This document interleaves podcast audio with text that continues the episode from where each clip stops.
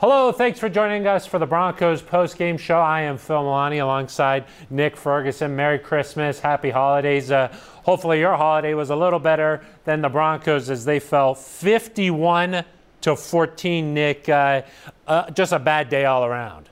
Yeah, and the only thing I could say, you were a mean one, Mr. Grinch. The Rams proved to be the Grinch for uh, the Denver Broncos. I, I, thought starting out, Phil, that the Broncos were going to go in and have a great game because you look at the Rams offensively and defensively. They were depleted on both sides of the ball, but Sean McVay, being a crafty OC, decided, hey, we may not have any wide receivers, but we do have Tyler Higbee, and the Broncos could not slow him down. The interceptions from Russell Wilson. I mean, this thing was it was 17 nothing before you could even blink. Uh, Broncos just really never had a chance after those. No, uh, they didn't. And here's, here's what was one of my problems. Everyone was talking about heading into this game. Well, Courtland Sutton is coming back. That's going to enhance the offense.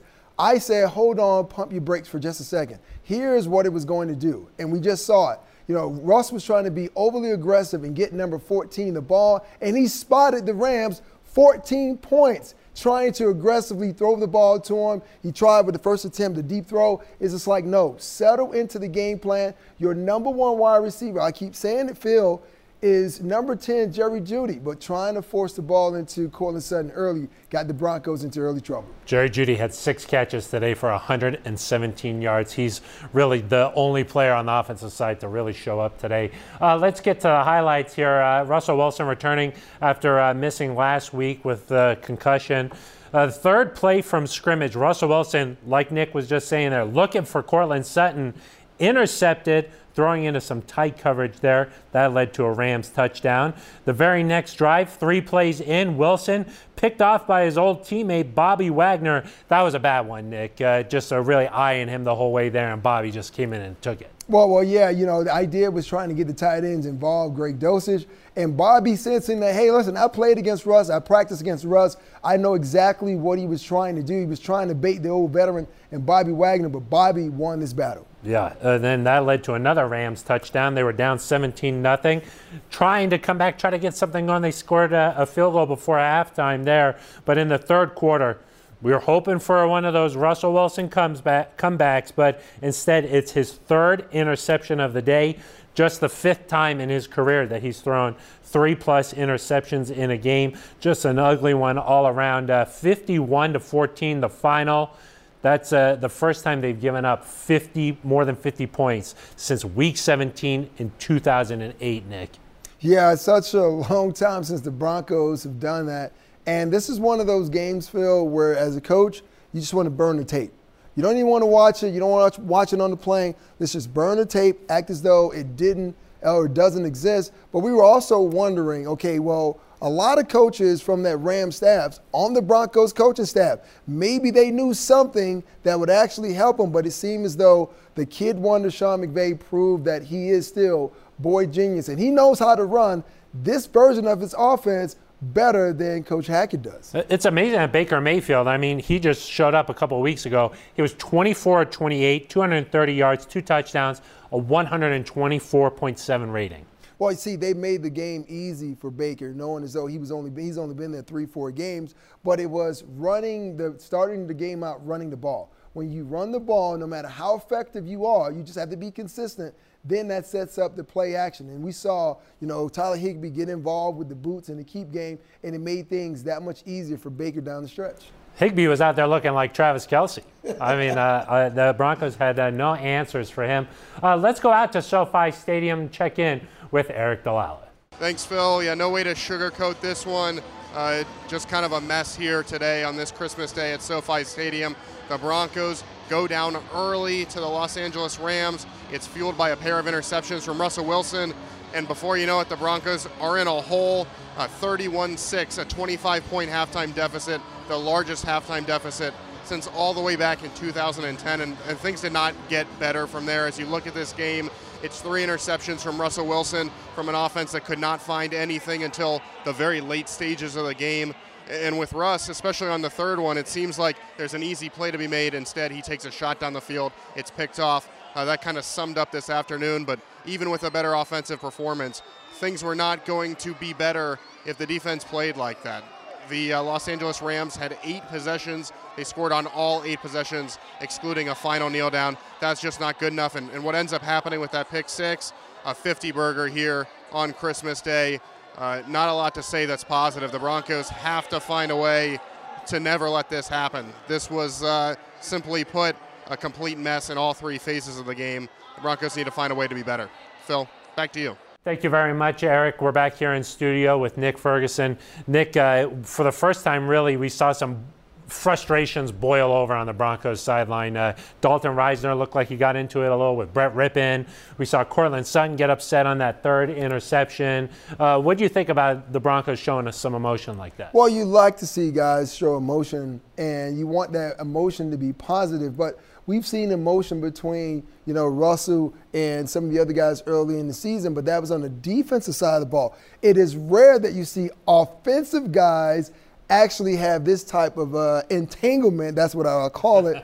and uh, for me, once again, I, I, love the fire. And I, and I understand what uh, Dalton Risner was trying to say, but most importantly, I understand what Brett Rypien was trying to say. As a, as a quarterback himself, who a week before was playing behind that Broncos offensive line, and he was smash hits and sacks he understood what Russell was under as far as the rest was concerned and how that kind of guided where he can actually go with the ball. So I, that was, for me, big to see a young quarterback in Brett Rypien step up for a veteran quarterback like Russell Wilson. Yeah, and then we saw Russ uh, come over and talk to the O line too there. Let's talk about Russell Wilson's day there. I mean, the three interceptions, he was sacked six times.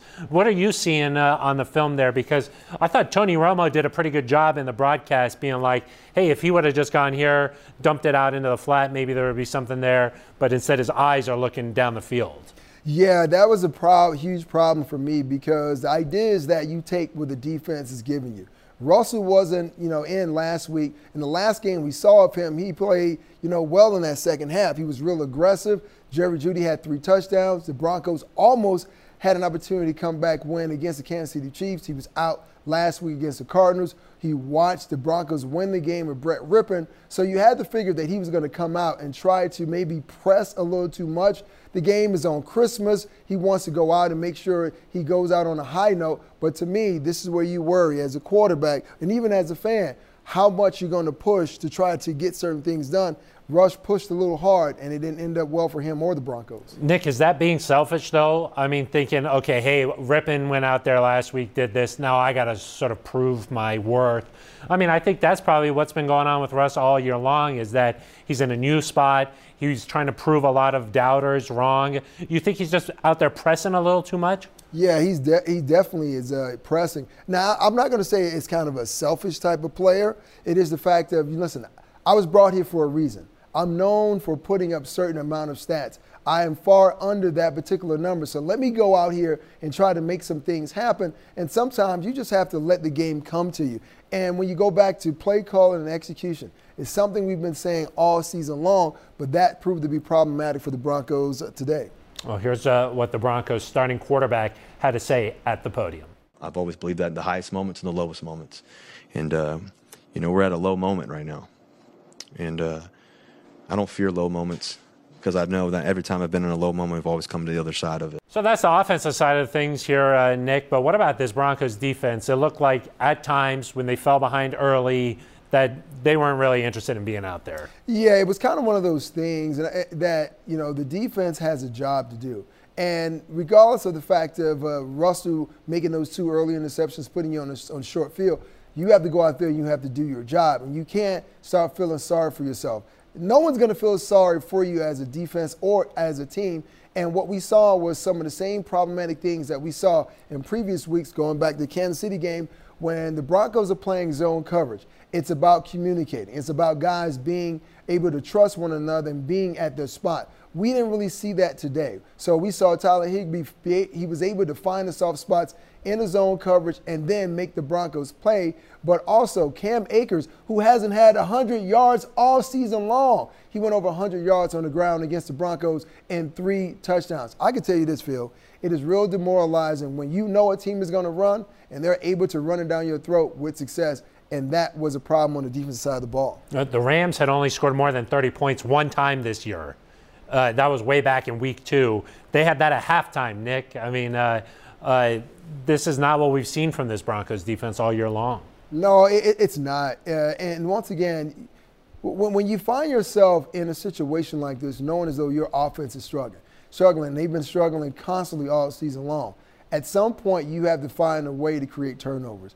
And the last two games, going Kansas City game, the Broncos were able to rally in the second half. Why? They won the turnover battle. Look at Arizona. Even though Arizona was depleted and Brett Rypien was the quarterback, they won that game. Why? They won the turnover battle. It's basically simple with the Denver Broncos. Win the turnover battles, don't give up a lot or surrender a lot of penalties, and try to score points. None of those things happened in the Broncos' way, and that's why they were blown out on road. We talk so much about complementary football. This was sort of that in reverse the turnovers from the Broncos offense, and then that led to some short fields and touchdowns from uh, the Rams. Uh, here's what the Broncos head coach Nathaniel Hackett had to say after the game. I know it always starts with me, without a doubt, and that was embarrassing. I'm embarrassed. That's not what we're about. That's not what we've done all year.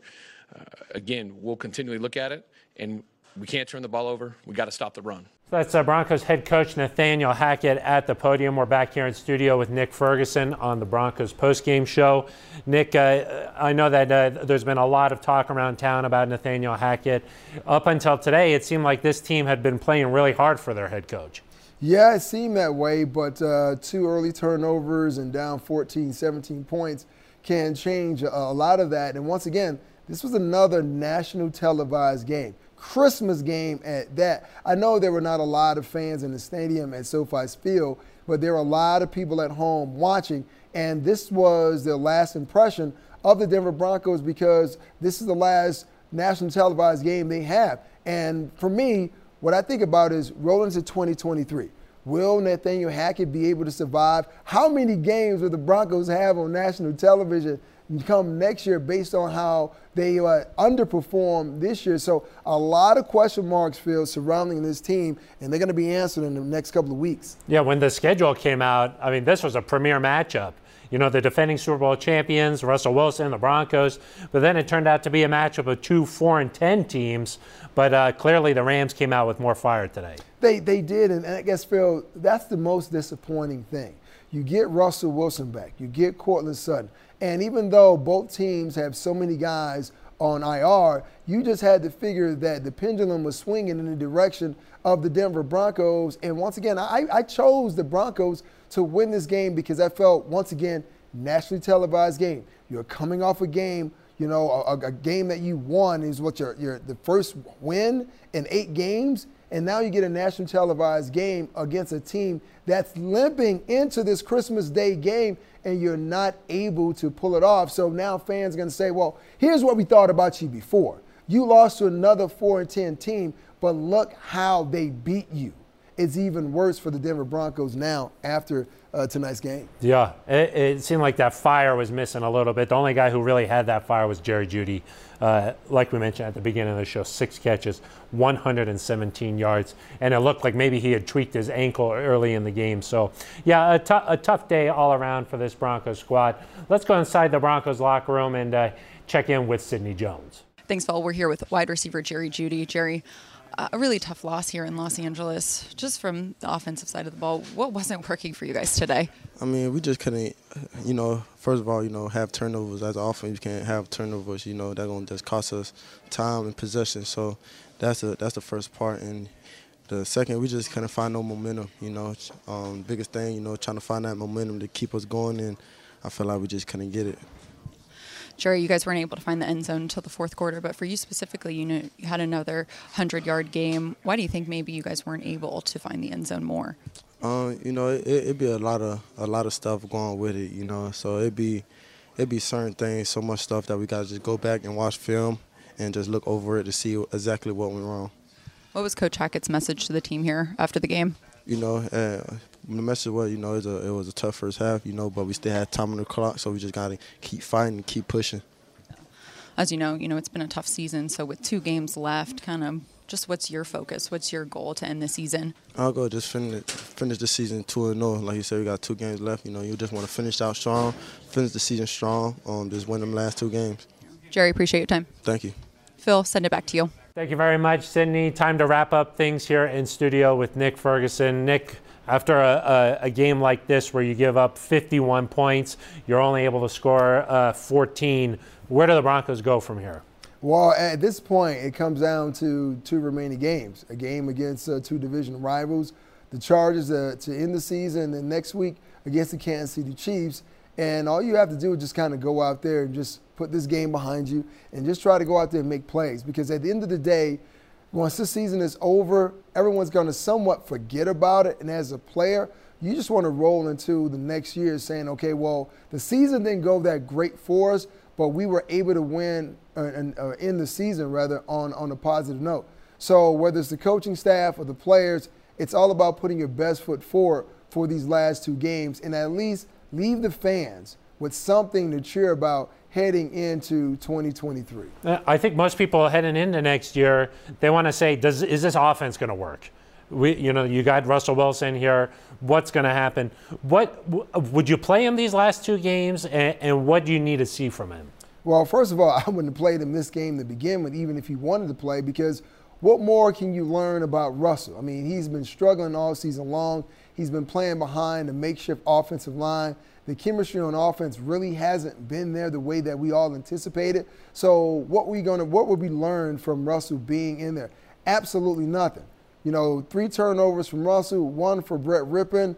To me, is now handed over to Rypien. Let him just kind of run out these last two games because you need to figure out with with uh, Brett Rypien being an unrestricted free agent come 2023 can he be your backup? Can he give you any kind of offensive hope? So these are the type of things that you want to know before you know the clock strikes 12 on that Chargers game that's coming up. And, and, you don't want Russ out there seeing ghosts, you know, like uh, not seeing things properly just because there's so much pressure on him a lot of the time there.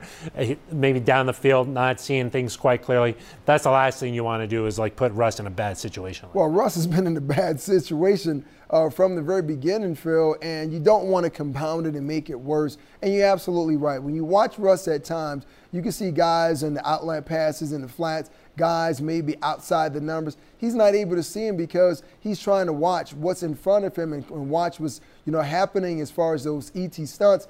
There's still the offensive line can't really pick up. But if you were asked Russ and he was to be honest with you, he would tell you yes. His focus and his concentration is on the pressure, so he's not able to look down the field, and that's not a situation you want to put any quarterback in. All right, well, a, a tough Christmas here for the Broncos as they lose 51 to 14 to the LA Rams. Hope that you uh, had a, a, much better holiday, a Merry Christmas. We uh, wish all of Broncos country happy holidays. That is going to do it for us. For Nick Ferguson, I am Phil Milani. This has been the Broncos postgame show.